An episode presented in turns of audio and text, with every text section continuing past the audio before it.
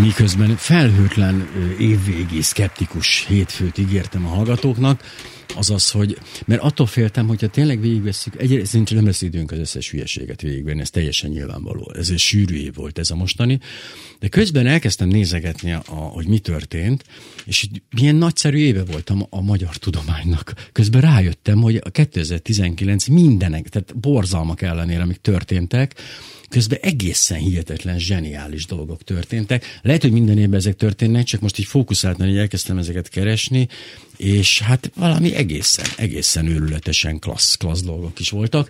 Úgyhogy ellensúlyozzuk kicsit azt a rengeteg borzalmat, de persze sajnos ezekkel vagyunk kénytelenek foglalkozni, mert azt vettem észre, hogy az új hülyeségek, tehát a homeopátia, az UFO csalogató szakkör és a órasimogatás mellé elkezdtek feltámadni a régi hülyeségek. Tehát, hogy a sumér, magyar, turul, nem tudom én micsoda, a Magyarságkutató Intézet fantasztikus fénytemplomába tartott december 21-i ünnepsége, ami egészen izé volt, és hát a Marót interjú, ami szerintem megkoronázza ezt az egészet, és mégiscsak ugye egy vezető személyiségről, a magyar tudományos hálózatoknak az egyik fejétől hangzottak el olyan mondatok, hát amelyek, hát nem tudom, tehát én felkészült voltam, meg így gondoltam, hogy mi fog következni, de még így is néha megrezdült a fejem közben, úgyhogy hogy tehát most már két oldalról támadják a hülyeségek a valóságot, és ezt nem tudom, meddig tudja bírni szerinted. Bírja ezt még így a tudomány, mint olyan?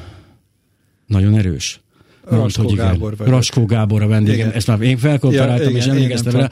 A Szkeptikus Társaság, megnevezjenek minket, tehát ezt mondjuk be mindig, a Szkeptikus Társaság elnök vezérigazgató főtitkára a vendégem. Igen, ez a főtitkár, ettől mindig föláll a szőr a hátamon. Jó, rendben. Én is jó kimondani. Igen. Hát belecsapta a lecsóba. Én őszintén szóval úgy gondoltam, hogy azért mégiscsak egy könnyedebb dologgal lehet kezdeni, legalábbis a beszélgetést. Ugye hát azért idén volt, hogy a Area 51-es körzetet megtámadta az amerikai közösség. Hát de hát most akkor... Jó, ez egy jó mellékszál, mert hogy megnyugtatólag hat az emberekre az, hogy a hülyék egyenletesen oszlanak el a bolygón. Tehát ez egy nagyon fontos információ, mert néha úgy érzem, hogy ide gyűlt az összes. És hogy ez klassz, hogy nem. Azért, hogy akkor tényleg ne olyan nagyon erősen csapjunk bele.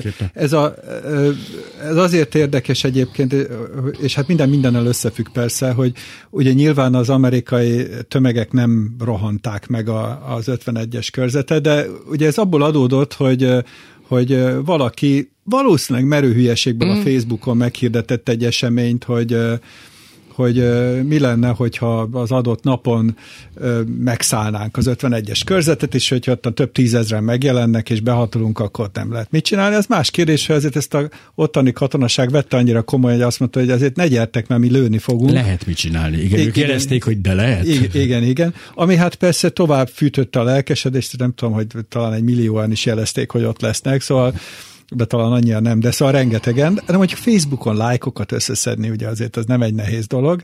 Végül is én úgy tudom, hogy egy néhány száz ember jelent meg, és a legkeményebb. Egyébként ez nagyon érdekes kérdés, hogyha mondjuk jó nem 1 millióan, de mondjuk 100 000 ember oda megy és bepróbálkozik. Elképzelhető, hogy az amerikai hadsereg, amerikai állampolgárok 100 000-re tüzet nyit. Tehát ez ilyen furcsa kérdés. Szerintem ez volt egyébként az érdekes a dologban. Igen. Tehát nem az, hogy ufókat találnak, nyilván, vagy nem, mert az valószínűleg nem találtak volna. Eldugják ilyenkor. Igen. Hát nyilván, ha ennyire előre bejelentik a dolgot, hát akkor ez így naív, de hogy tényleg mit lehetne csinálni, halványlag gőzöm nincs. Mert azért hát valljuk be, hát ott titkos fejlesztések vannak. Nyilván egy katonai objektumot, ha akárki lerohan, az ugye egyértelmű tűzparancs van kiadva. Na de nyilvánvalóan az se történhet meg, hogy Amerika szívében amerikai állampolgárokat halomra lőnek. Úgyhogy szerintem volt erre tervük. Tehát én azt gondolom, hogy egészen biztos vagyok benne, hogy létezik már olyan komolyabb gáztámadása, hogy mindenkit elhaltatnak, vagy szóval valamit biztos kitaláltak erre az abszurd lehetőségre, mert hát a tömeghisztéria az bármelyik pillanatban így. De nem akarom azért elmismásolni a témát, amit felvetették. Ja, bocsánat. Igen, amivel kezdtél, csak úgy gondoltam, hogy én mondom ugye a nem magyar dolgokat, és te mondod a magyart, hogy téged utáljanak itt jobban. Ez kiváló, tehát, ez nagyon ugye, jó munka megosztás. Jó, de De igazából azért jutott eszembe Amerika, mert azért ott is van azért ilyesmi, és egyébként ez az egyik téma, amivel én jöttem, és nem, persze nem megfeledkez a magyarokról is, hogy azért az ottani elnök azért jelentősen elment abba az irányba, hogy a tudományt egy kicsit úgy félretegye. Ugye hát Donald Trumpról beszélünk. Az, hogy elment, az talán túlzás, eleve ott volt, ahol félre szerintem volt. Szerintem nem foglalkozott ezzel. Hát ezt mondom, hogy... De most azért kényelmetlenek voltak, mert ugye az mégiscsak meg kéne nyitni a régi szénbányákat, meg ilyesmi, minden észszerű elgondolás ellenére. Meg különben is egy csomó mindent ezek a környezetvédők is csak akadályozzák a szabad piacot, ugye, ami valamilyen értelemben az igaz. Az őslakosok. Igen, tehát ezek kényelmetlen dolgok, és éppen ezért azt láttuk Amerikában, és ezért mondom, hogy ez a magyarhoz felvezetésként azért nem rossz, hogy ténylegesen nagyon-nagyon sok olyan kisebb-nagyobb lépés történt, ami hát megpróbálta félretenni a tudományt, és ugye ez több szempontból van. Egyrészt tudósoknak, illetve hát tudományos testületeknek állást kellene foglalni bizonyos gazdasági lépések esetén, vagy nagyisten politikai lépések esetén. Szóval ez volt eddig az elvárás, hogy azért mondják el a véleményeket, aztán politika majd dönt, ahogy dönt, de hát mégis legalább ott van egy ilyen vélemény. A másik részről pedig az egy nagyon számomra szimpatikus dolog volt az amerikai tudományos életben, hogy mivel ott is nagyon sok mindent az állam finanszíroz, pontosabban akkor mondjuk ki, ugye az állampolgárok finanszíroznak, ezért a tudósoknak kötelességük tájékoztatni a közvéleményt a kutatásaikról, és ez azt hiszem, hogy jobban megy, mint nálunk, nem azért, mintha titkolózni akarnának a tudományos élet képviselői, csak nincs meg ez a hagyomány, hogy rendelkezésre kell állni.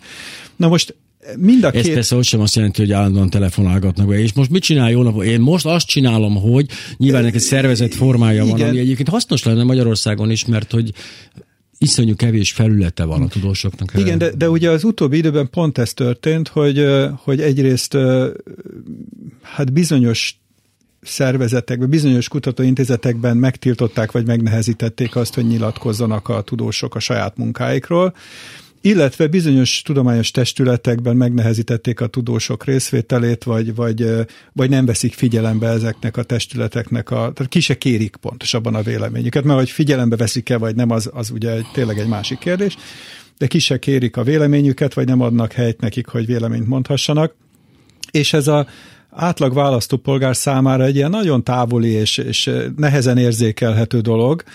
Ez a fontos a magyar ügyben is, ugye, hogy elég nehéz tízezreket a utcára vinni ilyen dolgok miatt, pedig hát ezek nagyon fontos dolgok. Ugye azért ott, hogy mondjam, én az amerikainál maradjak, aztán majd térünk a magyarra. Ugye mik voltak ezek a kényelmetlen dolgok? Hát egyrészt a globális felmelegedés, a környezetvédelem úgy általában, még nem is csak a globális felmelegedéssel kapcsolatban. -8 fok van halásztelken. Miféle globális felmelegedésről beszélünk? Jó, igen, igazad van. De nem csak ezek a témák, hanem azt hiszem, hogy már néhány évvel ezelőtt, tehát ez nem idei téma, például elég megnehezítették a fegyverviselés, a fegyverek és a bűncselekmények, halálokok összefüggését vizsgáló kutatásokat gyakorlatilag levették a porondról, tehát nem támogatják ezeket, és hát emiatt persze sokkal egyoldalúbb lesz az, hogy lehet kezelni ezeket a kérdéseket. Úgyhogy megvan azért a minta, amit aztán úgy látjuk, hogy mintha itt is követnének. Egyrészt ugye Macron az zseniális húzás volt, azonnal felajánlott az amerikai kutatóknak, hogy Franciaország várja őket szeretettel.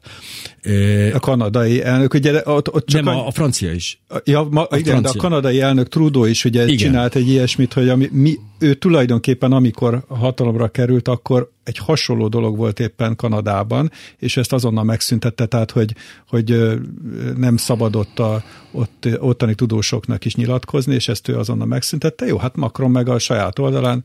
Nyilván.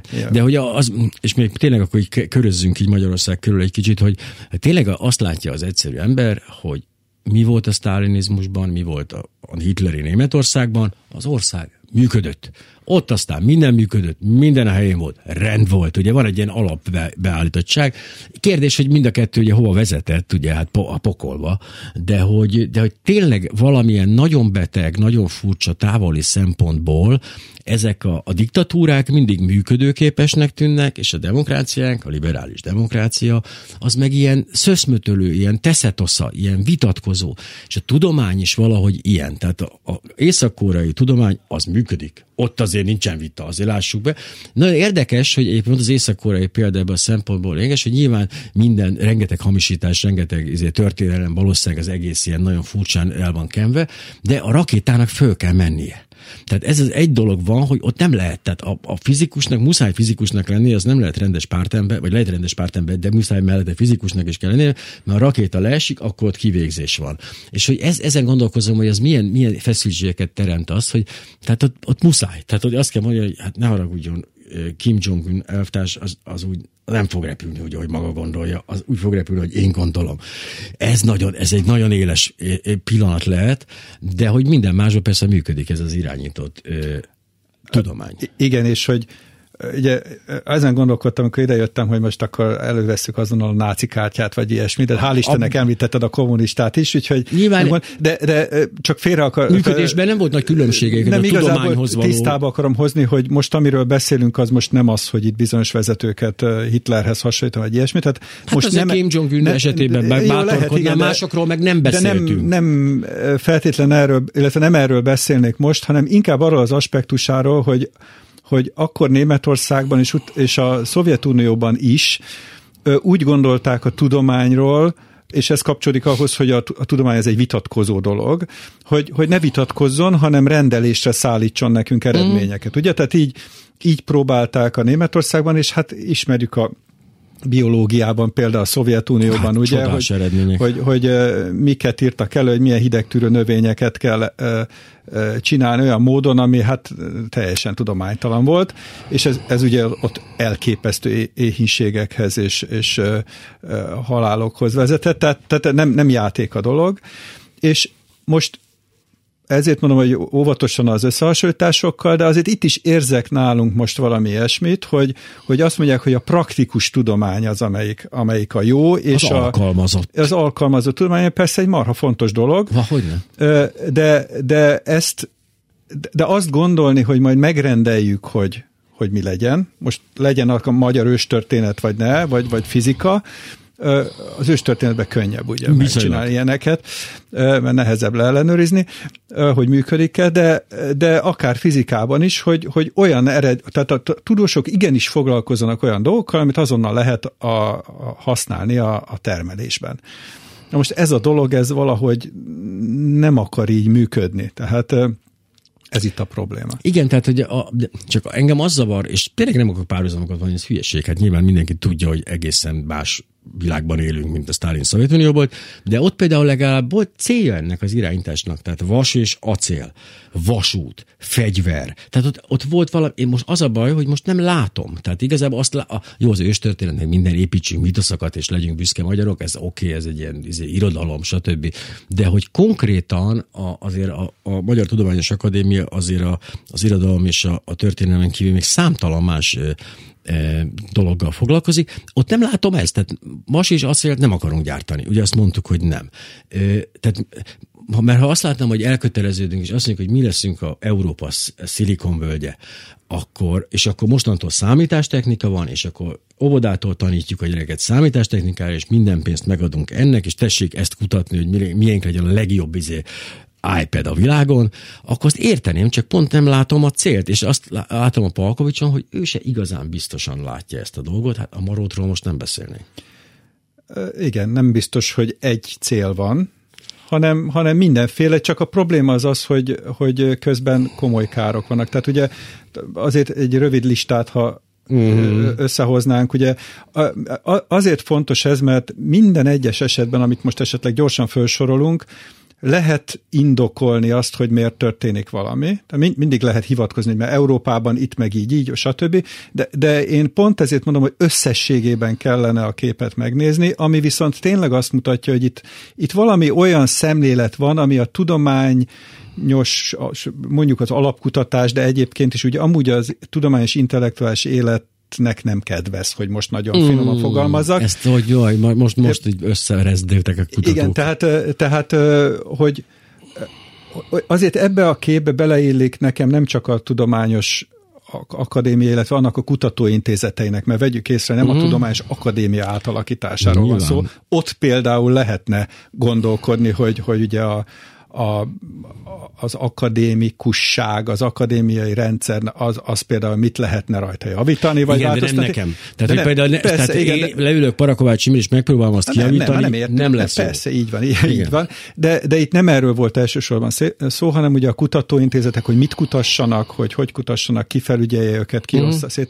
Tehát azért mondom, itt is elsősorban a kutatásról van szó, de ide tartozik azért, akárhogy is nézzük, hát amellett, hogy persze ott megint különböző indokok voltak valójában, de a CEU és a gender studies-zal kapcsolatos dolog, amiről megint értelmes és klassz vitákat lehet folytatni, majd esetleg sor kerül rá, hogy meghívtunk egy ilyen gender studies-t a Szkeptikus Klubba, és hát nem mondom, hogy nagyon boldogak voltunk az előadás eredményétől, de ennek ellenére azért ott is van egy tudományos vonal, amitnek kétségbe vonják az értékét, de ott van például a Természettudományi Múzeum, most én éppen nem is tudom, hogy áll a dolog, hogy hát azt csak úgy hirtelen vigyük el valahova. Hát szóval itt és is. Ha kiterjesztjük a kört, akkor csak tovább terjesztem, akkor a kultúra. Igen. Mert ennek a részét képezi a kultúra átalakítása, az egésznek a furcsa ilyen központosítása, illetve ugye a klasszikus, a kormány nagy kérdése, ami valójában azért lássuk be, már nem egy olyan nagy kérdés, a migráció. Tehát a migráció pontosan az a dolog, amiről nagyon komoly értelmes vitákat lehetne folytatni, ha nem ez lenne az alaphang, hogy hát jó napot kívánok, a dzsumúdzsák mindegyik, hát látom félszeme van, az rabolja a magyar gyereket. Innentől kezdve nem lehet vitatkozni, mert még azok is, akik azt gondolják, és a többség, tudom, mindenki azt gondolja, hogy ez nem egy nagyszerű dolog. Tehát senki nem gondolja azt, hogy milyen csodálatos lenne, hogyha mostantól az összes menekült idejönne, és akkor itt Éldegeln és Taktaharkány külvárosát megtöltenék ugye a szír fizikusok. Nem akarjuk ezt, senki nem akarja ezt, de ezek inkább így hallgatnak, mert hogy azt nem tudják elmondani, nincs annyi idejük, az értelmes érveket elmondják ezzel kapcsolatban, és óhatatlanul meg úgy tűnnek, mintha most ezt az elmebajt szolgálnák ki ezzel. Úgyhogy mindenki azt mondja, hát a migráció, az egy nehéz. És elkeni. Tehát azt veszem észre, hogy biztos folynak persze szakmai viták bent, szűk körben, de ott sem szerintem nem merik, hogy kihallatszódjon. Tehát ez így egyben nézhető ez a történet. Mondjuk, és azt gondolom, és amitől félek, hogy ez nem úgy áll össze ám egy rendszerre, hogy gondoljuk, hogy ennek aztán valami iránya van, amit ők látnak, hanem azt gondolom, hogy apró, személyes, kistílű sértődöttségek, becsípődések, a CEU esetében, az akadémia esetében, ilyeneken múlik. Mert hogy egy kidolgozatlan rendszerbe tolták bele ezt az egész akadémiai kutatói hálózatot, áttolták valahova, ahol semmi nem várta. Ott ül egy ember, néz körül, én vezet, hát jó, én. Hát a Klikk esetében is azért ilyen volt. Tehát igazad van, ez természetesen ki lehet bővíteni a tudományon kívülre. Ezért szokták azt mondani, hogy intellektuális ellenesség van valamilyen értelemben. Én is úgy gondolom, hogy ma nem sikk ilyennek lenni, de ez egy nagyon gyenge megfogalmazás, ugye? Nem akartam most erősebben, de tény és való, hogy ebbe a tudomány nagyon erőteljesen beleesik, és éppen ezért, hogy egy kicsit, ugye, ha már szkeptikus ugye, óra van itt most, akkor a szkepticizmusnak is problémája van, ugye, ami a tudományos szkepticizmusról szól, tehát a kétkedésről. Az is problematikus, mert eddig úgy gondoltuk, hogy van egy fogóckodónk, hogy azért ott van a jó tudomány, amit mindenki elfogad az eredményeivel együtt, és akkor azt kell vizsgálni, hogy amiről beszélünk, az most tudományos-e, vagy nem tudományos. Igen. És akkor most kiderül, hogy hát az se kapaszkodó, mert hogy a tudomány is rossz tud lenni olyan értelemben, hogy ennye-bennye, nekünk nem kell a tudomány, mert az egy liberális, vagy baloldali, vagy akár jobboldali, vagy teljesen mindegy. Tehát, hogy hogy az is elpolitizálódott, hogy valójában nincs is olyan igazság, vagy tény, amit tényszerűen lehet kezelni. De hogy van. Tehát, hogy ez az, tehát tudjuk, hogy van, és attól, hogy egyre kevesebben vagyunk hajlandók ezt kijelenteni, hogy van, attól az van. Tehát ez a szerencse, és ezért hatalmas és óriási erő a tudomány, pontosan tudjuk, hogy ez azért nagyjából lefedi a bolygót. Tehát olyan nincs, hogy magyar tudomány, van nyilván tudomány, magyar eredmények, vannak kutatások, de magyar tudomány nincsen. A tudomány az egy valami, ami van, egy iszonyú erős dolog, és hogyha itt visszavágják, akkor ott még működni fog, tehát azért az nem fog megváltozni hirtelenjében, nem kezdünk el minden varázspálcával járkálni, és megpróbáljuk varázsigékkel a melegvizet előállítani. Nyilván tudjuk, hogy van, csak ilyen érdekes módon a Sándor Klárának olvasom most a magyar nyelv, a finnugor eredet, stb. Kapcsolatos kiváló, egészen döbbenetesen jó könyvét, és ugye ő pont ott még egy békés, áldott békés helyzetben pont azt írja, hogy milyen nagyszerű összebékíteni a hun hagyományt, a összehasonlító nyelv történetek az eredményeivel, mert hogy a tudomány az tudomány, de nem kell, hogy, tehát mi nem kell, hogy most azt, és van benne egy ilyen fantasztikus ilyen vágy, ugye egész máskorban született még az a könyv, és hogy néha tényleg ilyeneket gondoltam én is, hogy hát persze, hát most az, hogy van három ember, és ők azt gondolják, hogy lapos a föld, az úgy nem nagyon befolyásolja. De hát most, tehát lassan az lesz, hogy akkor most támogatjuk a lapos földeseket, és itt néznek így a kutatók, hogy mi van. Van egy érdekes idei kutatás, nem tudom, még most belefére, vagy reklámot kell. Olyan 6 percig van, mert ez ide tartozik, pont a politikával kapcsolatos dolog is. Nem tudom, hogy mennyire vagy járatos a Dunning-Kruger effektus hatásban, de most a hallgatóknak úgy is el kell mondanunk, ugye egy érdekes, de sokszor félreértett dolog, aminek van egy újabb idei fejleménye. Ez a hatás az a következő, hogy teszteljünk le embereket, hogy egy adott témakörhöz mennyire értenek, és akkor ezt egy skálán föl lehet tesztekkel. És mellette kérdezzük meg, hogy ő milyenre ítéli a tudását az adott témakörben. És csak ez egy érdekes dolog, hogy az emberek mennyire vannak tisztában azzal, hogy ők egy adott területhez mennyire értenek. És ez a Dunning-Kruger hatás az azt mutatja, hogy érdekes módon, hát ez nem vagyunk tisztában azzal, hogy mi van, hogy minél kevésbé vagyunk járatosak egy adott területen, annál jobban eltér a saját véleményünk attól, hogy valójában mennyit tudunk. Ez nem azt jelenti, hogy aki keveset tud egy területről, az úgy gondolja, hogy a legtöbbet tudja, de viszonylag nagyobb az eltérés közt, ahogy ő látja magát, tehát nem látja magát olyan rossznak. Egyébként van egy érdekes dolog, hogy akik viszont a legjobbak az adott területen, azok hajlamosak arra, hogy egy kicsit alulbecsüljék nyilván, mert ők látják a területet. Ők látják a bonyolultságát a területnek. Tehát ez egy nagyon érdekes dolog, el lehet rajta csemegézni, és tényleg vitatkoznak rajta, mennyire helyes, mennyire nem, de azért valószínű, hogy ebben van valami. Az idei eredmény az azért érdekes, és azért kapcsolatos a politikával, az mindjárt kiderül, mert ez viszont, amit néhányan szuper Dunning-Kruger effektusnak neveznek, ami nem minden esetben igaz, és pont ez érdekes, hogy miért, mikor igaz. Úgy néz ki, hogy például a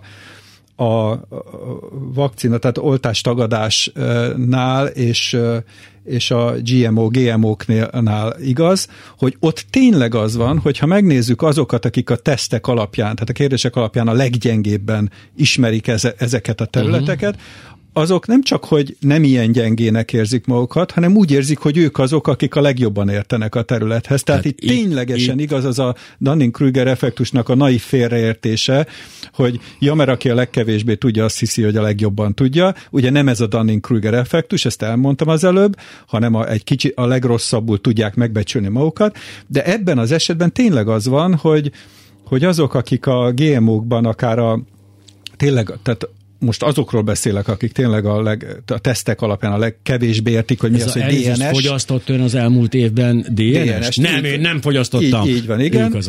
Hogy ők azok, akik nem azt mondják, hogy hát nem olyan rosszul tudjuk, hanem ők úgy gondolják, hogy ők azok, akik a legjobban tudják, és ez egy nagyon érdekes ilyen metatudományos, vagy szociológiai, vagy kognitív kérdés, hogy miért van ez, és melyek azok a témák, amiknél ez így van, és itt tudok a politikára visszatérni, hogy érdekes módon a globális felmelegedésnél nem tapasztalják ezt a dolgot. Ott is megvan a Dunning-Kruger, csak nem ez a szuper. Tehát, és a másik kettőnél viszont igen, és talán az lehet a különbség, de ez most spekuláció, hogy a globális felmelegedés esetén elég egyértelműen a vélemények, most statisztikailag beszélek, nem egyedi emberekről, ilyen ideológiai alapon vannak, és én ezt addig azt hittem, hogy csak Amerikában, hogy a republikánusok azok úgy gondolják, hogy nincsen, a demokraták meg úgy gondolják, hogy van globális felmelegedés, mármint azoknak a szavazói. Igen. De mostában kezdem úgy látni ismerőseim körében, hogy Magyarországon is így van, hogy most a kormánypártokhoz tartozók közül vannak zömében, de félre ne értés leessék, tehát lehetnek itt más, ez nem egyedekről beszélek, hanem átlagról, hogy aki kormánypárti szavazó, azt úgy gondolja, hogy neki el kell fogadni ezt a dolgot, és akkor már az, hogy nincs globális felmelegedés, már az egy lipsi-bolsi koholmány. Bár ezt pont fordítani próbálja most a politika. Igen, most de a másik, de ez tényleg, tehát most, hogy azt mondjam, hogy a baloldalon tényleg tapasztalok olyan embereket, akik a nagyon naív globális felmelegedés hívők, akikkel én szintén nem értek egyet, de nem azért, mert úgy gondolom, hogy nem igaz a tudomány, hanem ők még azt is félreértve még drasztikusabban gondolkodnak. De ez így van, pártpolitikai vagy ideológiai irányultságú lehet. Viszont a másik két esetben az amerikai terminológiával éve bipartizán, tehát mindegy, hogy milyen, ott valami személyes megfontolások vannak, hogy valaki miért oltástagadó, vagy ez egyébként GMO. Azért furcsa, és erre vissza fogok térni mindenképpen a hírek után az oltástagadás, hogy milyen furcsa kétlelkű a magyar kormány. Raskó Gábor a vendégem, miközben nézem az órát, elmeséljük azokat a híreket, amiket sehol máshol nem hallanak, utána még jön ez a szerecsen zene, elnézést, tényleg bocsánatot kérek, hogy nincsenek még katonadalok, de lesznek. Tényleg Katona Klári életműve az ide sorolható? Az katonadal mindegyik, nem? Ez megnyugtató, az biztos lesz. 5 világkép, 5 kérdezési stílus, 5 személyiség, 5 ismerős. Az 5-ös mai beszélgető társa Para Kovács Imre. Nincs megállás, mint önök is észrevették. Nincsenek feles hírek, ami azzal jár, hogy most már előttünk az egész nap. Van témánk, tehát azt gondolom, hogy nem fogunk leragadni azzal, hogy úristen, elfogyott a téma.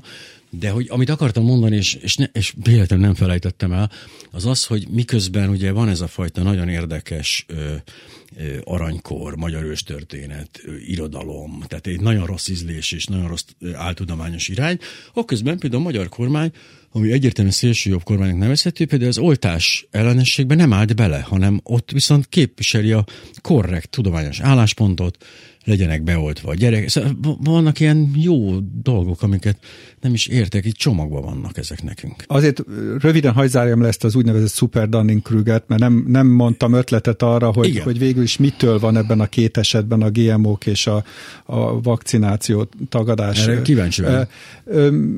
Valószínűleg itt arról van szó, hogy a Dunning-Kruger hatást azzal magyarázzák, hogy az információ hiányában vannak az emberek, és azért ezt ők is fölfogják, hogy információ hiányában vannak, és azért viszonylag normálisan meg tudják mondani, hogy ők erről kevesebbet tudnak, csak ugye egyre nagyobb hibával. Tehát a legkevesebbet tudók azért nem mérik föl, hogy milyen keveset tudnak. Ez a Dunning-Kruger hatás, tehát nem gondolják, hogy annyira buták a témához, annyira tájékozatlanok a témában.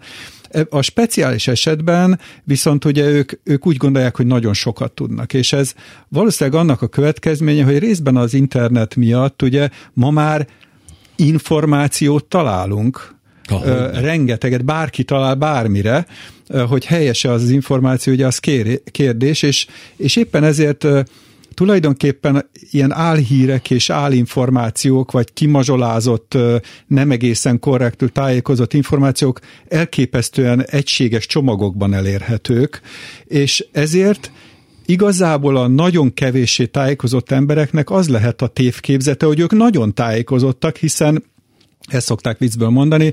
2 órát töltött ugye YouTube-os iskolában, hogy az adott dolgot megtudja, de ennél azért kicsit komolyabban fogalmazva, akár tényleg heteket, hónapokat foglalkozhatott, olvasva anyagokat, nézve videókat, hogy ő úgy gondolta, hogy tájékozott lett, mert van információja. Hogyne, én ismerek olyan embert, aki évtizedeket töltött a magyar őstörténet kutatással, és ennek ellenére, hogy is mondjam, az eredményei tudatosan. De most nagy tömegeknél ez. Jó, tehát én itt lezárnám, de ez egy nagyon érdekes dolog, ez a szuper Dunning-Kruger hatás, ugye, amikor tényleg meg tud valósulni, úgy tűnik az, hogy valaki, aki a legkevesebbet tudja egy témáról, úgy gondolja, hogy ő nagyon tájékozott. Igen, mert furcsa módon ezek az álhír szájtok, álhíroldalak, ezek nagyon ügyesen marketingelnek egymást. Tehát olyan fontosan, ha bevegyünk ebbe a csapdába, akkor bent tudunk maradni, úgyhogy lépjünk kőről kőre, folyamatosan egymást megerősítő hülyeségeket olvasunk, amelyek úgy érezzük tényleg idővel, hogy egy ilyen komplett rendszerre összeállnak a fejünkben, és most igenis már innentől kezdve mi a GMO-ról mindent tudunk. Anélkül, hogy elolvastunk volna egy releváns cikket is a témában, valóban azt az érzetet kelti ezt, hogy akárhova lépünk, akár amelyik linkre kattintunk, ott továbbra is ugyanazt a hülyeséget fogjuk megkapni. Tehát ez egy működőképes. De ugye, tehát utólag, szóval még egyszer mondjuk el, hogy itt nagy tömegekről van szó, tehát nem az egyedi emberekről, és azokról az emberekről, akikre a tesztek során kiderül, hogy tényleg azt hiszi, hogy ő olyan paradicsomot eszik, amiben nincs DNS. Tehát azért mondom, hogy itt tényleg arról van szó, hogy azokról beszélünk, akikről egyetemen bebizonyítható, hogy nem értenek hozzá. És sajnos nem hallgatják a klubrádió adásait. Tehát ez mondjuk egy kicsit fájdalmas nekem, mert hogy olyan érdekes, hogy általában ugye és ez egy másik kör, de ez is egy kör, egy ilyen zárt burokká válik, hogy az értelmes emberek egymásnak mondanak olyan dolgokat, amiket tud a másik, és örül, és mondja, hogy de klassz, hogy elmondtad, de hogy pont azokhoz ugye ez nem jut el már ez az információ, akik ez kéne, úgyhogy ez egy nehéz helyzet. Foglalkozunk a magyar tudományos és nem annyira tudományos élete. Én hadd mondjuk egy olyan témát, amiről talán te se hallottál még, mert nem nagyon beszélhettem róla, még most se nagyon tudok, hogy engem az EGRI rendőrségtől megkerestek, és ugye én vagyok felelős, úgymond a szkeptikus társaság visel dolgaért, tehát nyilván engem kerestek meg, már legalább egy fél éve, de akár több is, hogy a szkeptikus társaság fórumán, ha még emlékszel rá, hogy voltak ilyenek, hogy fórumok, és nekünk is van, de az, tehát nem a Facebook, tulajdonképpen azért nem egy nagy látogatottságú portál, de azért néha értelmes dolgok mennek ott, van élet, hogy ott van egy olyan rész, ahol egy embernek megsértettük a jó hírnevét, a hozzászólók, és hogy adjam ki, hogy a felhasználók kicsodák, mert ugye XY néven van, és hogy akkor az kicsoda. Na most ez ugye egy örök dilemma, hogy most nekünk milyen jogaink vannak, hogy kiadjuk, nem adjuk a rendőrségért. Másrészt honnan tudnánk? Ugye, tehát azt mondom, ha mi tudjuk, akkor ha ők megnézik, akkor ők is tudják. Vagy tehát, pedig a Facebookhoz kell fordulni. Igen, hát ez nem Facebook, ugye, tehát ez nem egy Facebookos, még kevésbé, tehát egy fórumra valaki kis cica néven bejelentkezik, megad egy nem tudom milyen citroméles... Kínában megoldották, csak mondom. Jó, hát meg lehet oldani. Tehát minden esetre, tehát ilyen értelemben én leginkább azt tudtam mondani nekik, hogy ne vicceljenek már. Hát az egyik hozzászóló, akiről szó volt, az meg az egyik alelnökünk, aki teljes nevével szerepel, úgyhogy marha nehéz lehetett volna kideríteni, hogy ki ő. És hát azt mondták, hogy hát ott azt azonnal, illetve hát előtte már mondogatták nekünk, vegyük le, a rendőrség már nem ezt mondta, hanem hogy itt egy feljelentés érkezett, rágalmazás, hitelrontás, stb. És hát azt hiszem a rendőrség is megtalálta ezeket az embereket, hát nem csoda, ugye, és tényleg per lett belőle. Mi volt a téma, vagy ez általános volt ez a beszélgetés, vagy konkrét? Hiszem, hogy, na most az a helyzet, hogy majd mindjárt kiderül, hogy én miért nem tudom a pontos dolgokat, mert ugye nem én vagyok beperelve, de mivel velem a rendőrség beszélt, és hát ott azért kiderült, hogy kiről van szó, hiszen a fórumunkról is, az illető dr. Csaba Zsolt, PhD, És én most nagyon vigyázok, hogy mit mondjak. Most melyik oldal ebben a történetben? Ő az, aki beperelt minket. Ja, okay, igen. És én nekem most tényleg nagyon óvatosnak kell lennem. De a lényeg az, hogy tehát ez ugye elég nyilvános, nyilvánvaló, mert a fórumon is szó került rá. Ő illetve a valaha ő hozzá tartozó, de most már lehet, hogy nem tulajdon a cég, amit Dr. Csabainak neveznek a céget, de most már lehet, hogy nem tulajdonos benne, grapefruit mag kivonatokkal házal, stb., amit ő azt állítja, hogy nagyon sok dologra jó egészségügyi hatása van, és fölmerült mindenféle, hogy nem egészen tudták a fórumozók, hogy ő most tényleg doktor-e, tényleg PhD, és ugye a magyar adatbázisokban megnézték, és nem találták a végzettségre vonatkozó dolgokat, ami egyébként nem kizárók, hiszen szerezhette ő ezt külföldön is, vagy mit tudom én, mi van. Az adatbázisok. Így van. Minden esetre kérték, hogy hát mondja már meg, hogy honnan vannak ezek a végzettségek, ami hát most, ha tőlem valaki megkérdezi, lehetek olyan paszban, hogy ezt megtagadom, mert most mit cikizel engem, de egyébként meg miért ne mondaná meg az illető, és azt hiszem, hogy a fórumunkon még előfordult olyan ember is, aki abszolút használta az ő szereit, tehát hitt benne, stb. Mm-hmm. De ő is azt elismerte, hogy hát ez mondja már meg doktor úr, hogy honnan van, és ő se kapott választ. Úgyhogy innentől kezdve tényleg... Egyesek feltételezték, hogy ez a PhD rövidítés valami másnak a rövidítése. Hát bármi lehet, tehát minden esetre ez nem egy szokványos dolog. Most maradjunk ebben, és ha ehhez hozzátesszük, hogy az én szkeptikus kollégám, aki alelnök a társaságban, ő egy nagyon pedáns ember, aki nagyon vigyáz arra, hogy ne személyében kritizáljon valakit, hanem ő csak szakmai, tudományos alapon, tehát ő elkezdett utána nézni, hogy milyen elérhető szakirodalom van ebben a témában. Megnézte, hogy a doktor úrnak a weboldalán milyen hivatkozások vannak, és ő úgy ítélte meg, hogy tudományosan ez nem védhető, és ezzel még akkor azért egy ilyen eléggé szeliden fogalmaztam. És próbált ez irányba menni, hogy konkrétabb bizonyítékokat keresni, de ennek az lett az eredménye, hogy ő is be lett perelve.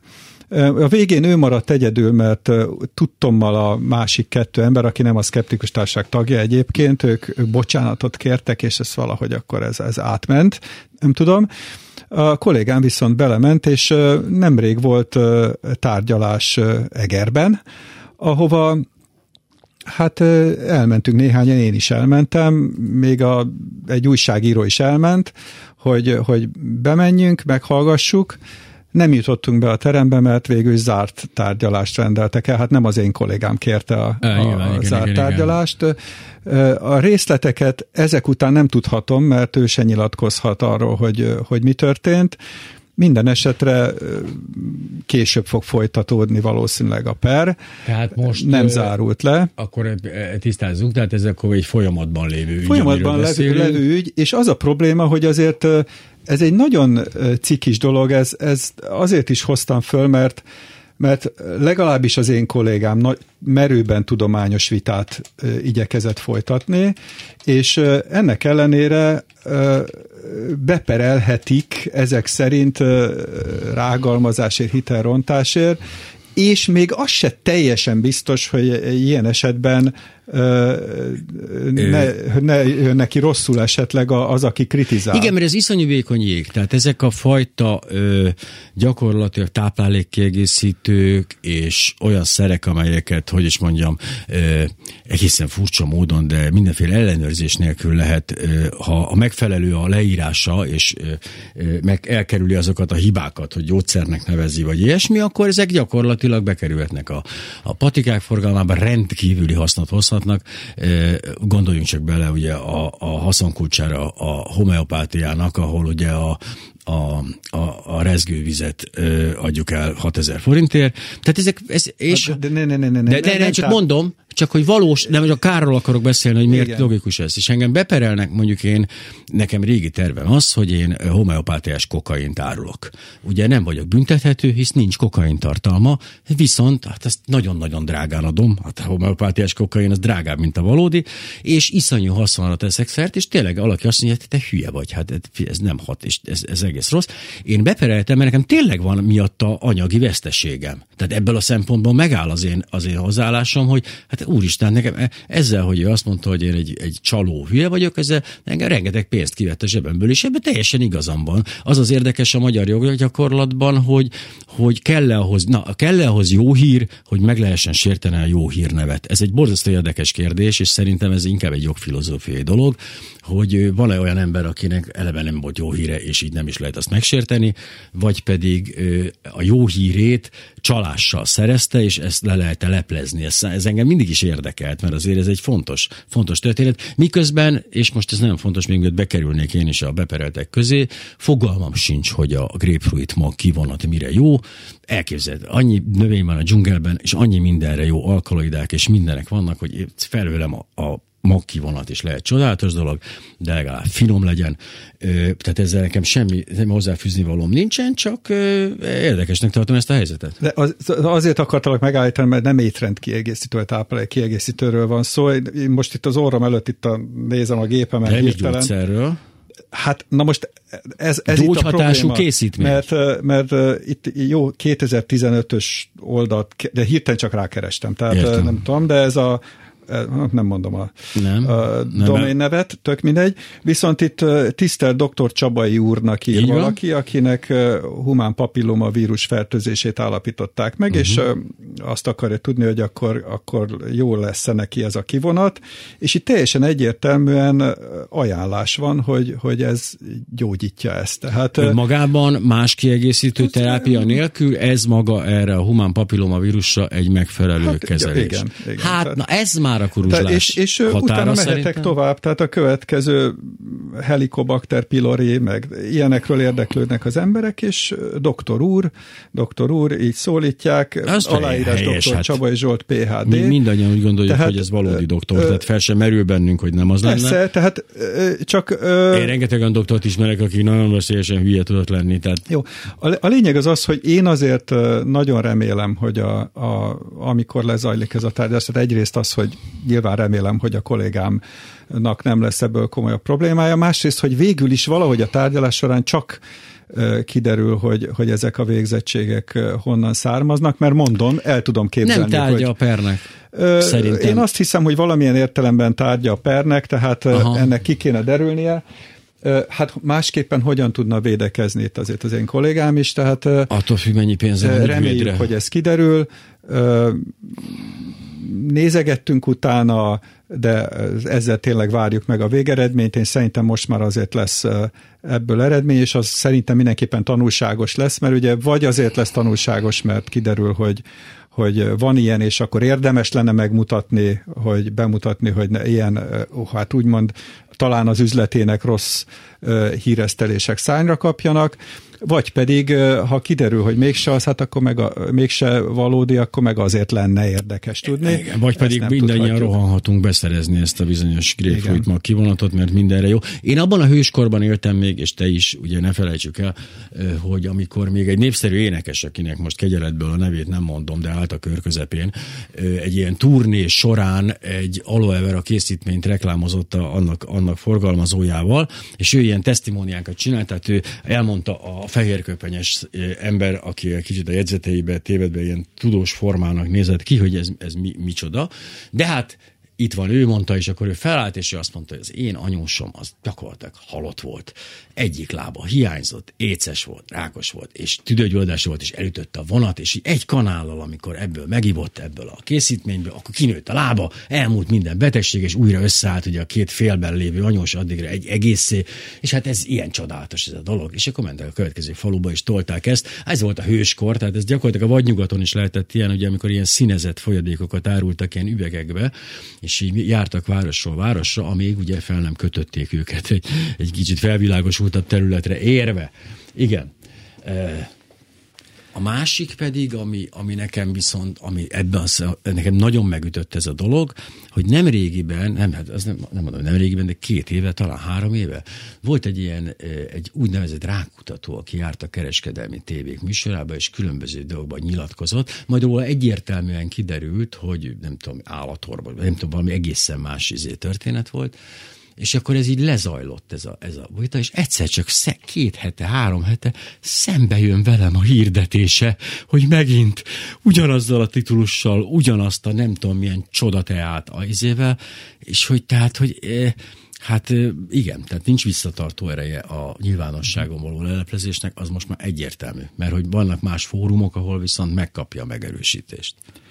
Mostanában volt egy hír, ilyen címmel, ugye internetről olvasom, hatósági vizsgálat indul a C-peptides Varga Gábor ügyében. C-peptid? C-peptid. Az egy néhány aminosabból álló fehérje, amit kozmetikum alapanyagként használnak, és itt az illető úr ezt, aki egyébként gyógygombáiról híres. Megvan. Ő ezt ajánlja. Én úgy látom, és a cikk is úgy látja, hogy tényleg egészségügyi alkalmazásokra, és erről megint csak nem igazán lehet találni tudományos bizonyítékokat, legalábbis olyat, ami ugye emberen, gyógyászati célra ilyen hatékonyságú, hogy ezt be lehetne vetni. Tehát ahogy a gyógyszerektől elvárjuk, lehet, hogy bizonyos kutatási eredményeket föl tud mutatni, de azok nem relevánsak igazából a téma szempontjából. Most ez megint egy olyan érdekes dolog, leginkább azért említem, mert nagyon sok dilemmát okoz nekünk, amikor a fórumainkon az emberekkel beszélünk, akik hisznek ezekben. Mert ugye azzal az érvel jönnek, hogy hát most ha te nem hiszel, akkor ne törődj vele, ne próbáld, de aki hisz, aznak ne vedd el a hitét. Én őszintén nehéznek tartom ezt a kérdést. Tehát úgy gondolom, hogy embereknek a hitét valamiben lerombolni csak azért, hogy leromboljuk, azt nem kell. Viszont mi úgy gondoljuk, hogy nem csak azért romboljuk le, hogy leromboljuk, hanem úgy gondoljuk, hogy ez egy fogyasztóvédelmi kérdés. Tehát, hogy igazából értük is, tehát nem csak a tudományosságért tesszük, hanem értük is tesszük ezt, mert úgy gondoljuk, hogy valójában nagyobb kárt szenvednek, mint, és most már nem a adott előbb említett esetről beszélek általánosságban, nagyobb kárt szenvednek, mint ami haszna van annak, hogy esetleg pszichológiailag jobban éreznek. Ez egy nehéz kérdés. Ebbe a dilemmával egyébként én sokkal élesebben, sokkal durvábban találkoztam a nemrégiben. Egy nagyon kedves barátom, aki egyébként maga is kutató, amikor azzal a dilemmával szembesült, hogy haldokló édesanyjának a kórházi ágyra megvegye azt a csodaszert, amit ő kért, és elment, és megvette. Mert hogy ez volt az, amit nem lehet jó döntést hozni. Tehát ő... Ebben én nem is vitatkoznék ezzel a döntéssel. Ekkor ez van,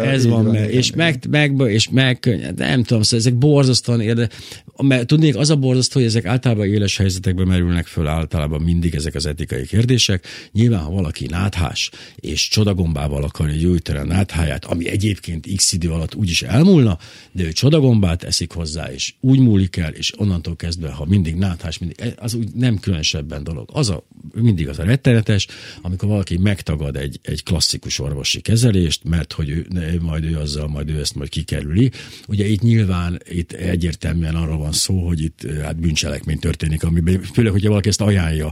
Mert most már azért annyira ügyesek a kuruzslók, meg a alternatív gyógyászok, meg nem akarom őket összemosni a kuruzslókkal, meg a különböző ilyen gyógyító emberek, hogy azt mondják, hogy ez kiegészítő kezelés, természetesen járjon be a kórházba, kapja meg ott a megfelelő kezelést, kezelést, ez nagyon jól hozzátesz. Ez egy teljesen, azt gondolom, egy korrekt hozzáállás, amennyiben nem egy direkt kárt okozó valamiről van szó, nem tudom, csatornatisztítót itat vele. De a dilemmák mindig ott kezdődnek, amikor valakinek a hite, ugye ebben a szempontból olyan fokú erősödik meg ezektől az egyébként is meggyógyuló betegségekre kiváltott, nem létező, de placebóként értelmezhető hatásoktól, hogy aztán azt gondolja, hogy akkor ez mostantól innentől védetők, leugorhatok a 10-ről, mert utána majd megiszom a varázsgombámat. Másik oldalról pedig, meg folyamatosan ott van a tudománynak az előtere, és hogy egyre újabb és újabb dolgokat találnak meg csigákban, kagylókban, növényekben, nem tudom, algákban, valóban erős hatóanyagok, fantasztikus dolgokat fedeznek fel.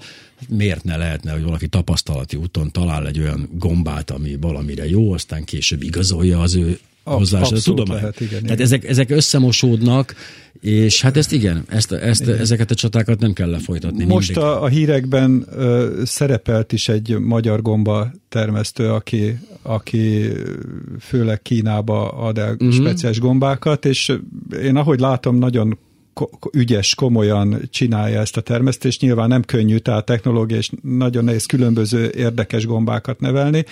És a cikkben, amit olvastam róla, ebből a szempontból drukkolok is neki. Ott is egy kicsit sajnálattal láttam, hogy nehogy elcsúszson abba az irányba, hogy olyan egészségügyi dolgokat mondjon róla, amit nem tud esetleg majd alátámasztani. Anélkül is remélem menni fog az üzlet, csak ez egy nagyon általános dolog, hogy marketing szempontból nagyon jó ez a dolog, hogy gyógyhatást tulajdonítani olyan dolgoknak, amelyekről nincs bizonyítva, és ez egy sikamlós dolog. Igen, de hogyha közben megnézzük a valódi létező gyógyszerek reklámjait, ott megint egy nagyon rossz érzés kerít minket hatalmába, amikor a fájdalomcsillapítókat, a fejfájás csillapítókat, látjuk a reklámokat, ott meg attól kapok frászt egyébként, hát, hogy ott is olyanok hangzanak el, ami hát igen, ez etikailag legalábbis igen, ez egy teljesen más dolog. Szerintem végfelhasználóknak ilyen bonyolult gyógyszereket reklámozni főműsoridőkben, hát ez igen, megkérdőjelezhető. Kétségtelen iszonyú pénz van benne. Ugye minket sokszor kritizálnak azért, hogy ezeket a nagy gyógyszergyártó cégeket nem kritizáljuk hasonlóan. Egyébként ez nincs így, hanem kritizáljuk őket, hát de más a dolog, ugyanis a nagy gyógyszergyártó cégeknél általában a tudományos dolgok alapja az rendben van. Hogyne. Aztán, hogy konkrétan, hogy mit trükközik bizonyos cég a klinikai és a tévedés vizsgálatokkal, is hogy igen, hogy milyen üzleti érdekek vannak, stb. Ez egy más téma, ez gyakran nem is annyira tudományos téma már, hanem szabályzási, meg üzleti téma, de ennek ellenére vannak területek, ahol a szkeptikusok világszerte a gyógyszergyártó cégekkel szembe menve próbálják rávenni őket, hogy bizonyos tikliket hogy szüntessenek meg. Ezek nagyon komoly programok, de ez egy más terület. Miközben ugye azt bátran kijelentettem, tehát én mondjuk nincs ebben különösebb súly a vállamon, hogy például az a gyógyszergyártó cég, ami 600 millió forintért ad egy olyan gyógyszert, ami egy gyerek életben maradást segíti, ott azért valami etikai problémát látok. Hát nagyon komoly. Tehát azt gondolom, hogy azt talán ott egy kicsit oda lehetne nézni, és megnézni. Elnézést, jó napot kívánok! De ezt mondom, tehát rengeteg ilyen probléma van, amit különböző ország különböző módon tudományos alap, de ez nem tudomány. Létezik, igen, tehát ez nem a tudományon kívüli terület, viszont másrésztről pedig azt gondolom, hogy épp ugye van egy határterület, és ez rettenetesen ijesztő mindenki számára, ugye ezek a vény nélkül kapható gyógyszerek, amelyeket ott furcsa dolgok történnek meg, be vannak vizsgálva, tudjuk pontosan, jelenlegi tudásuk szerint ártalmasak, nem ártalmasak, hogy konkrétan mennyire hatnak, meg mennyire nem, az egyén függő lehet, tudjuk mindannyian, hogy nem hatnak ránk egyformán a gyógyszerek, de én azt gondolom például, hogy ez egy nagyon érdekes kérdés, hogy lehet-e gyógyszereket reklámozni, én azt gondolom, hogy ha el tudtunk tekinteni attól a bevételtől, amit a dohányreklámok hoztak, mert az is írtózatos pénz volt. És mégis úgy tudod dönteni a magyar gazdaság, vagy a nem tudom kicsit, de ezt most bocsi, de nem, akkor szerintem le tudnánk talán erről is mondani, elég lenne mosópor, stb. Tehát biztos, hogy az is generálna elég bevételt. Én nem tartom etikusnak semmiféle gyógyszerreklámot, mert Mert hogy nem, miért azért vegyem meg, mert láttam hát a tévében. Meg hogy tudná megítélni a vevő, hogy tényleg az az adott szer. Sehogy, most... és még az orvosba se bízhat, hisz jönnek az orvoslátogatók, elviszik a Bahamákra az orvosokat, 2 hétig ültetik, elmagyarázni, hogy miért erre a tünetre ezt ajánlja, és azt fogja ajánlani. Na, ezért mondom azt, és ez legyen ennek a résznek szerintem a konklúziója, hogy mi a szkeptikus társaságban, ezért pont ezért azzal próbálunk foglalkozni, hogy mit látunk tudományosan a dolgok háta mögött. Hogyne? Mert ennek elvileg viszonylag nyíltnak és publikusnak kell lenni ennek az információnak. Ha ott nem látunk megfelelő információt, akkor tudjuk kritizálni. Egyébként meg csak filozofálgatni tudunk, hogy elkölcsöse vagy nem. Mi lenne, hogyha most az orvoslást abba adnánk, és mondjuk fizikával kezdenénk? Mindjárt, csak szeretnék például egy tudományosan, igen? Tökéletesen megalapozott állítást elmondani, aztán nézzük meg a következményeit. Idegen fajok lepik el Magyarországot. Ez egy létező dolog, és megvan itt van az alapja. Például a globális felmelegedésnek köszönhetően homokipréri fű, fügekaktusz, poloska, invazív csigák, diófúró legyek jöttek, és teljesen komoly az állítás, mégis milyen borzasztóan hangzik, a extrém algainvázió, tehát hogy valóban helyes a fajok megnevezés is, ami minden más esetben helytelen, csak jelezném azoknak, akik használják, és valóban az invazív fajok megjelenéséről egy ilyen klassz címmel is be lehet számolni, hogy az ember azonnal oda kapja a szemét, majd rájön, hogy itt, sajnos tényleg fajokról van szó, de ez egy zárójeles megoldás volt, hogy egy tudományos tényt is lehet úgy közölni, hogy legyen politikai felhangja. Azért mint szkeptikus hadd szóljak ehhez a témához egy kicsit hozzá, hogy beszéltünk arról ugye, hogy például a globális felmelegedés kérdésében is azért szélsőségek vannak. Igen. És én úgy gondolom, hogy a tudományos konszenzus az nem szélsőség, az valahol ott van amellett, hogy igen, van ez a változás, de vannak szélsőségek. Na most én úgy gondolom, hogy minimálisan ez a címadás nem teljesen korrekt. Egyáltalán nem. Én egyáltalán nem tartom annak. Mert az, hogy invazív fajok vannak, annak nagyon sok oka lehet, és én viszonylag kevés esetben látom, mondjuk Magyarország esetén bizonyíthatónak, hogy ez a globális felmelegedés miatt van. Tehát rengeteg dolog lehet a közlekedéstől, akár... Igazság szerint, bocsáss meg, de én ezt most túlhangsúlyoztam, mert hogy hazánkban csak részben az éghajlatváltozásnak, részben az emberi közvetítésnek tudható be, hogy egyre több inváziós faj érkezik meg Magyarországra. Jó, az a helyzet, hogy ugye amit Magyarországon mondjuk tapasztalunk, Magyarország tudtommal olyan területen fekszik, hogy pont három nagy ilyen zóna területén nagyon nehéz még azt is megmondani, hogy milyen időjárás várható, mondjuk Nyugat-Európában állítólag könnyebb, mint nálunk, ahol 3 helyről is jöhetnek a frontok, de ebben nem vagyok szakértő. Minden esetre nagyon nehéz azt, hogy most milyen száraz nyarunk volt, vagy milyen hideg telünk volt, azt konkrétan összefüggésbe hozni a globális felmelegedéssel, mert ez egy nagy globális dolog. Igen. És éppen ezért óvaintenék attól, hogy valaki a kutatási eredményéhez rögtön hozzátegye, hogy ez a globális felmelegedéstől van, mert az nagyon bonyolult bizonyítékokat igényelne. De jól hangzik. Viszont jól hangzik, nyilván ez lehet, hogy ez csak a cikkíró, az itteni cikkírónak a címadása, de az is lehet, hogy beleesett azért a tudós is abba, hogy ha ezt beleírja az összefoglalóba, lehet, hogy a kutatása totálisan rendes kutatás, de azért, ha beleírja valahova a konklúzióba, vagy ilyesmibe, akkor úgymond könnyebben a cikk is könnyebben megy. Meg ne felejtsük el azért, hogy a tudományos eredmények általában mindig is egy újságírói közvetítéssel jutnak el hozzánk. Nagyon kevés ember olvassa a Nature-ben, vagy a vissza kellene nyúlni, igen, az eredetihez. És ezért ott már mindig valami pici kis finomság történik, mert hogy teljesen egyébként jogos az újságíró hozzáállás, hogy én most a gravitációs hullámokról, hogyha azt akarom, hogy odafigyeljenek rá, akkor azért valami ütőscím, a szerkesztő ütőscímet kér, és ha nem teljesen hülyeség, tehát ez a mit gondol Kiszelt Tünde a gravitációs hullámokról típusú címet adja neki, ez a zárója semmit, akkor még el is fogadható. De ezzel kapcsolatos a kérdésem, és mi rátérünk a fizikára, esküszöm, csak most pont felugrat nekem, mint egy ablak, és hogy te mit gondolsz a Greta Thunberg jelenségről? Én is nagyon sokat gondolkoztam ezen, tudniillik, hogy ez most jót tesz az egész ügynek, vagy rosszat tesz az egész ügynek, és még mindig nem látom pontosan, hogy ez hogy van.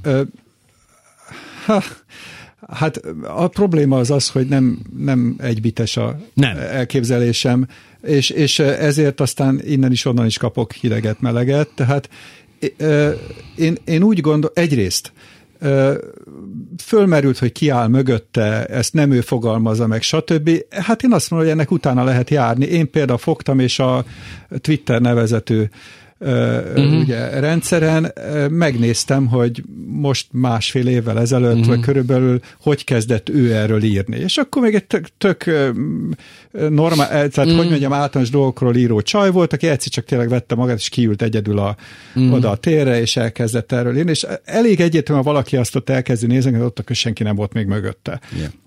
Viszont nyilvánvalóan valahogy elkapott valami olyan tiltakozási módot, amire azt elkezdtek odafigyelni. A helyi újságok, tévék, stb. És akkor igen, utána elkezdték fölkapni, és igen, biztos utána már beálltak mögé, hát ez volt egyrészt a célja. Olyanok, akiket akart, meg talán olyanokat is, akiket akár ő maga se akar, de ha valaki megnézi az akkori írásait, nem a mostaniakat, az akkoriakat, elég egyértelműnek tűnik számomra, hogy ez egy okos csaj, aki egyébként nem kiemelkedően okos, csak hát Isten tud angolul is, ugye, annak ellenére nem első nyelve, és hát meg tudja fogalmazni. Én örülnék, hogy vannak ilyen emberek, Magyarországon is vannak ilyenek, fiatalok, és vannak olyan idősebbek, akik közel nem tudnák a gondolataikat így megfogalmazni. Tehát vannak dolgok, amelyekben utána lehet járni. Én úgy gondolom, hogy igenis ezt ő komolyan gondolja. Egyébként még akár az autizmusa is egy újszerű látásmódot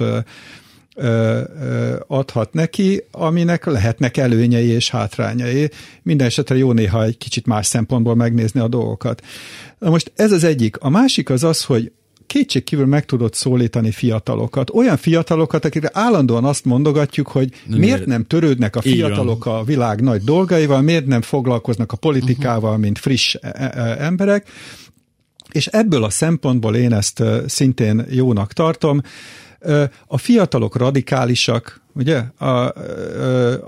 Tehát ilyen szempontból ő is radikális. Egyébként nem a saját gondolatait próbálja előtérbe tolni, hanem mindig is azt mondta, hogy figyeljetek a tudósokra. Tehát akikről én azt hallom, hogy mert ő nem ért hozzá, azok általában ha egy kicsit utána járok, akik egyébként a tudományos konszenzus eredményét nem fogadják el. Tehát azok mondják ezt róla.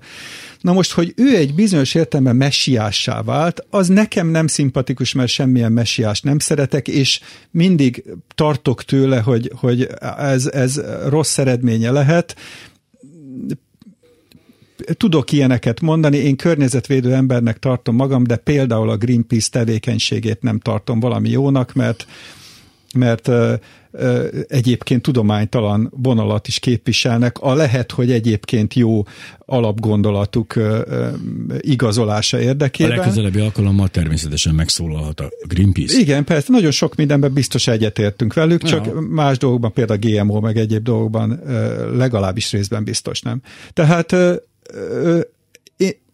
úgy gondolom, hogy ilyen szempontból jó, hogy megpróbálja felrázni a politikát, és hogy olyan megoldást javasol, ami lehet, hogy nem kivitelezhető úgy, ahogy van, de eddig azért nem tudtunk semmit csinálni, mert úgy gondoltuk, hogy nem kivitelezhető. Igen. Másrészt meg, bocsáss meg, és akkor csak ide kapcsolódom egy picit, másrészt meg folyamatosan benne van a lehetőség, a félelmetes lehetőség, hogy valami félreviszi ezt az egész dolgot. Tehát, hogy valahol egyszer csak vesz egy ilyen furcsa kanyart, nekem igen, az van bennem, hogy az fantasztikus valóban, hogy teljesen passzív rétegek elkezdtek ezzel foglalkozni, hogy hirtelen ez ilyen iszonyatosan bekerült, hogy tényleg minden újságban mindenki ezzel foglalkozik, Áder Jánosnak ezzel Orbán Viktor is már legutóbbi interjújában hosszan, természetesen más szempontokból, de kétségtelenül, miközben nem tudom, tehát én ugyanezt érzem, mint te. Pontosan. Ezt a fajta, én jobban örülnék neki, ha azokat a tudósokat eddig meghallgatták volna. Nem fogják. Ez tehát igen, ez tény, egy veszély, hogy egy látszattevékenységbe megy át, pedig ő valószínűleg tényleg arra akarta fölhívni a figyelmet, hogy a tudósokat hallgassátok meg. Bocsáss meg, egy pillanatig sem. Igen. Ez a tömegpszichózist ismerem annyira, hogy látom, hogy ennek sokféle kimenetele lehet. Egyetértek, abszolút, igen. Jó, mert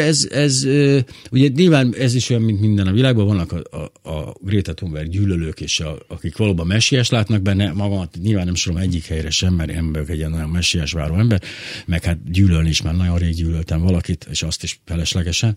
Úgyhogy ugyanezt érzem, hogy egy ilyen nagyon kettős dolog van, hogy figyelem a tevékenységét, próbálok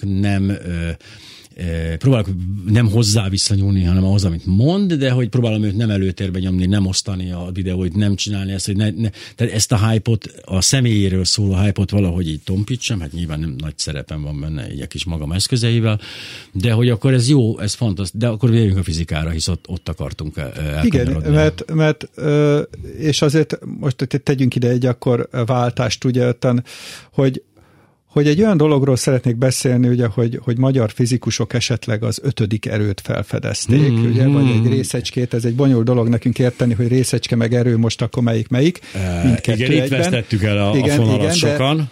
De hozzátenném, hogy ezt azért szerettem volna fölhozni, mert ez egy tudományos kérdés, tehát abszolút tudományos. Hogyne. Tehát tényleg akár Nobel-díj is lehet belőle, tehát nehogy valaki félreértsen. Én viszont szeretném elmondani, hogy miért gondolják úgy a világ fizikusainak a nagy része talán még, hogy azért ezt nagyon szkeptikusan kell figyelni egyelőre. Ez semmi rossz a tudományban, ez az alap. Hogyne. Minél meglepőbb dolgot állít valaki, annál inkább kételkedve kell fogadni, mert egyébként annál nagyobb a valószínűsége, hogy itt egy tévedésről van szó. Persze, hogyha nem, akkor meg egy annál klasszabb dolog. Tehát nem lesöpörni kell az asztalról, hanem rendes szkepticizmussal figyelni, tehát nem rögtön odaadni most nekik úgymond a Nobel-díjat még akár újságszinten sem. Hanem szedni. Ez a dolga a tudománynak, hogy szétszincálja. Na most azért arra szeretnék rávilágítani, hogy miért kell szkeptikusnak lenni, mert erre viszont egy jó példa ez. Tehát nem közvetlen a magyar kutatókra, meg a debreceni atomkira gondolok, hanem hogy általában ilyen esetben. És erre tényleg egy jó példa. Tehát egyrészt észre kell venni, hogy olyan tudományterületekről és elméletekről szól ez a dolog, amelyek nagyon jól működnek. Tehát nagyon sok ismeretünk van már az atomi világnak a működéséről, és ezek tényleg fantasztikusan működnek. Senki nem gondolja úgy, hogy véglegesek, és hogy nem lehet kiegészíteni, sőt valójában a fizikusok vagy 50 éve arra várnak, hogy valami olyasmit találjanak, ami nem illik bele, mert akkor lendülne föl a fizika újból. Tehát abszolút várják ezt a dolgot, viszont ez egy olyan dolog, ami merőben újszerű. Ha még valaki emlékszik a Higgs bozon nevű hasonlóan, bizony. Az is bozon, meg itt is bozonról van szó, dologról, akkor az más, mert azt tulajdonképpen azért megjósolták. Tehát az beleillett a mostani elmélet. Hogy ott van, csak nem látta senki. Hát igen, nem, ott is nehéz volt az ügy, de úgy tűnik, hogy az passzol. Amit most a megfigyelések alapján javasolnak, az egy olyan dolog, ami túlmutat a mostani elméleteken, ami fantasztikus volna, de hát mint minden ilyen, nagyon valószínűtlen. Ez az egyik dolog. Tehát amikor úgy látjuk, hogy az elméleteinkhez nem passzolnak a dolgok, akkor nagyon óvatosnak kell lennünk. A másik dolog az, hogy nem szabad elmenni amellett, és erről viszonylag kevés szó esett, hogy ott a kutatócsoport az elmúlt 10 évben, vagy 10-valahány évben már 4 olyan megfigyelést tett, amire ők azt mondták, hogy egy ilyen hasonló eltérés, és aztán azok úgy talán le is közölték ezeket, és aztán azok eltűntek, és nem volt igazából egy magyarázat arra, hogy oké, de akkor azt miért nem igaz. Tehát ilyen értelemben a mostani megfigyelések, hát úgymond nyugodtan gondolhatjuk azt, hogy hát majd erről is kiderül, hogy valahogy ha új másik műszerrel csinálják. Valami kiderül róla. Valami kiderül. Most egy picivel azért előrébb vagyunk, mert 2 év után most egy újabb kísérletet végeztek. Sajnos ugyanaz a csapat, ami nem baj, csak hogy nem független azért a megismétlés teljesen. És egy olyan picivel más, tehát más atommagokkal végezték a kutatást, és úgy tűnik, hogy hasonló eredményt kaptak, tehát egy picit más oldalról megközelítették. De ilyenkor a világ különböző pontjain más csoportok jó volna. Igen, megismétlik ezt a kísérletet. Hát ugye nem jó a környezet ennek, mert hogyha megismételsz egy kísérletet, és azt le akarod közölni, azt már nem könnyen tudod leközölni. Kétségtelen. Ez egy nagy probléma egyébként.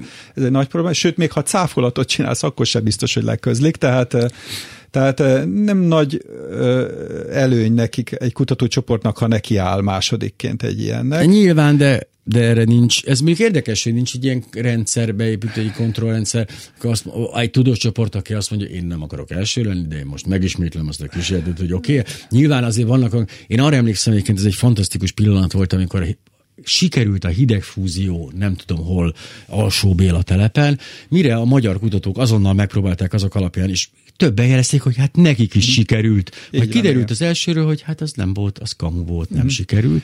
Csak egy nagy csönd lett, mindenki ült. Tehát ez az egyik probléma, ugye, hogy egyre nincs független megismétlés, és hogy volt ez az előzménye, hogy hasonló típusú eredmények már jöttek ki, és azok viszont nem bizonyultak igaznak, tehát ez legalábbis egy rossz előélete ennek a dolognak. A másik az, hogy ez nem az a nagy energiájú dolog, amihez egy akkora berendezés kell, szerencsére, mint a nagy hadron ütköztető, ugye? És ez azért előny, mert így lehet Magyarországon ugye valamit megcsinálni. Egy szűrővel és egy zseblámpával megismételhető. Értem, de hogy úgy értem, hogy ahhoz képest. Tehát ez nem garázsfizika. Ugye? De, nem leszólva a garázsfizikát. Így van, de viszont azért problémás, mert ez viszont azt jelenti, hogy azért hasonló típusú, lehet, hogy nem ebből a célból végzett kísérletek, hasonló típusú kísérletek voltak, elég sok, többféle fizikai területen, és nagyon fura, hogy ott egy ilyen módon ezek szerint kimutatható dolog nem bukkant föl eddig.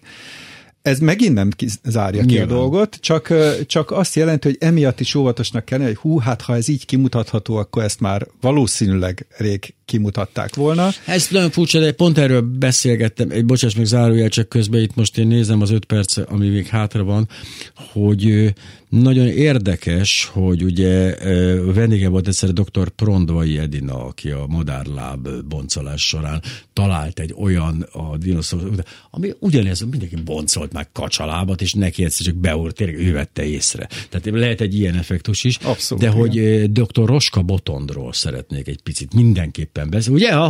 Igen, most sikerült meglepnem. A Magyar Szent István rend után a Semmelweis Budapest Awardot is megkapta. A neurobiológust joggal tartják a Nobel-díjék várványosnak, hiszen a szakértő kollégával az emberi látás visszaállításán dolgozik. Eredményeinknek köszönhetően hamarosan gyógyíthatóvá válhatnak a szemfényérzékelési képességének elvesztéséből eredő vakságtípusok, az MD-Quest csapatának eszközét, a Solvo MD kitet is beválasztották az Innovációs és Technológiai Minisztérium védőség a 10 legérdekesebb magyar innováció közé, csak egy zárójeles pozitív, gyorsan elmondtam, hogy milyen klassz dolgok is vannak. Igen, térjünk vissza a szomorú valóságra, hogy ez nekem is új volt egyébként, a 24.hu szállítását olvasgatom, akik ezt egyébként az idegenfajok lepik el Magyarországot címet adták az egész anyagnak, csodálatos, ügyes módon egyébként. Zsurnaliszták vagytok, nem újságírók, fúj.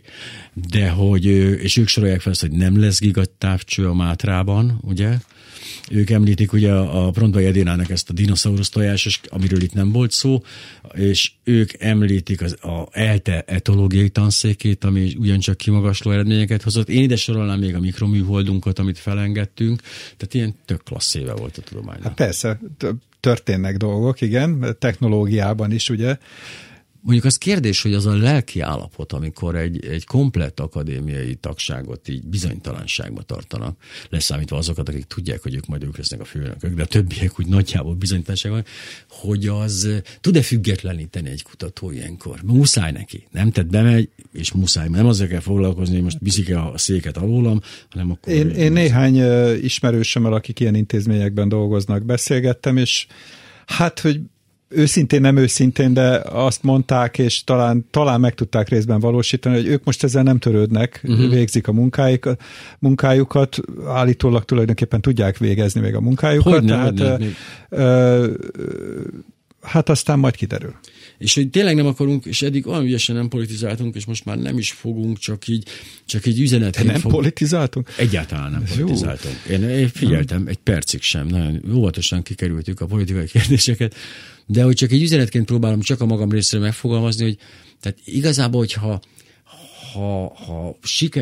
a CEU elődözése számomra egy tökéletesen megmagyarázhatatlan abszurd dolog, ha nem egy kicsinyes sértődésről van szó, de hogy a magyar társadalom javát valamilyen módon áttolni bécsi, berlini, New Yorki és washingtoni intézetekbe, az viszont ilyen kézzelfogható károkkal fog járni. Tehát én tudom, hogy a Magyarságkutató Intézet nagyban, és a Nemzeti Művészeti Magyar Akadémia is nagyban, meg a Felcsúti Puskás Akadémia bizonyos területeken pótolja majd a Magyar Tudományos Akadémiát, és nagyszerű átfedések vannak, de bizonyos területeken nem fogja, és hogy ennek végképp nem látom értelmét, de közben ez zajlik a szemem előtt, és ilyenkor tényleg ilyen elképedben nézem, mert az, hogy és megint nem párhuzamot akarok vonni, de amikor azt mondjuk, hogy az osztályidegen tudósokat eltávolítjuk, mert ott volt valami koncepció. Amikor azt mondjuk, hogy minket nem érdekel a zsidó fizika, mert mi a német, akkor abba is láttam valami rendező elvet. Most a teljes izét látok, tehát káoszt, úgyhogy valamit ki kell találni, ha nem is ezek közül egyiket, de valami harmadikat, ami esetleg működhet. Nem a 2 percünk van, hanem azt mondja, hogy amikor ez a 30 másodperc lejár, akkor nekünk végünk van. Azért akkor hadd mondjam el azt, hogy... Igen. Nem azt mondom, hogy mert nem akarom azt mondani, hogy helyes, ami itt folyik ez ügyben, de ez egy világméretű probléma most a tudomány megítélésével kapcsolatban. A tudósoknak annyit minden esetre érdemes megtanulniuk, hogy el kell tudniuk az embereknek magyarázni jobban, hogy mit csinálnak, mert különben ez lesz a sorsuk. Köszönöm Raskó Gábornak, hogy itt volt.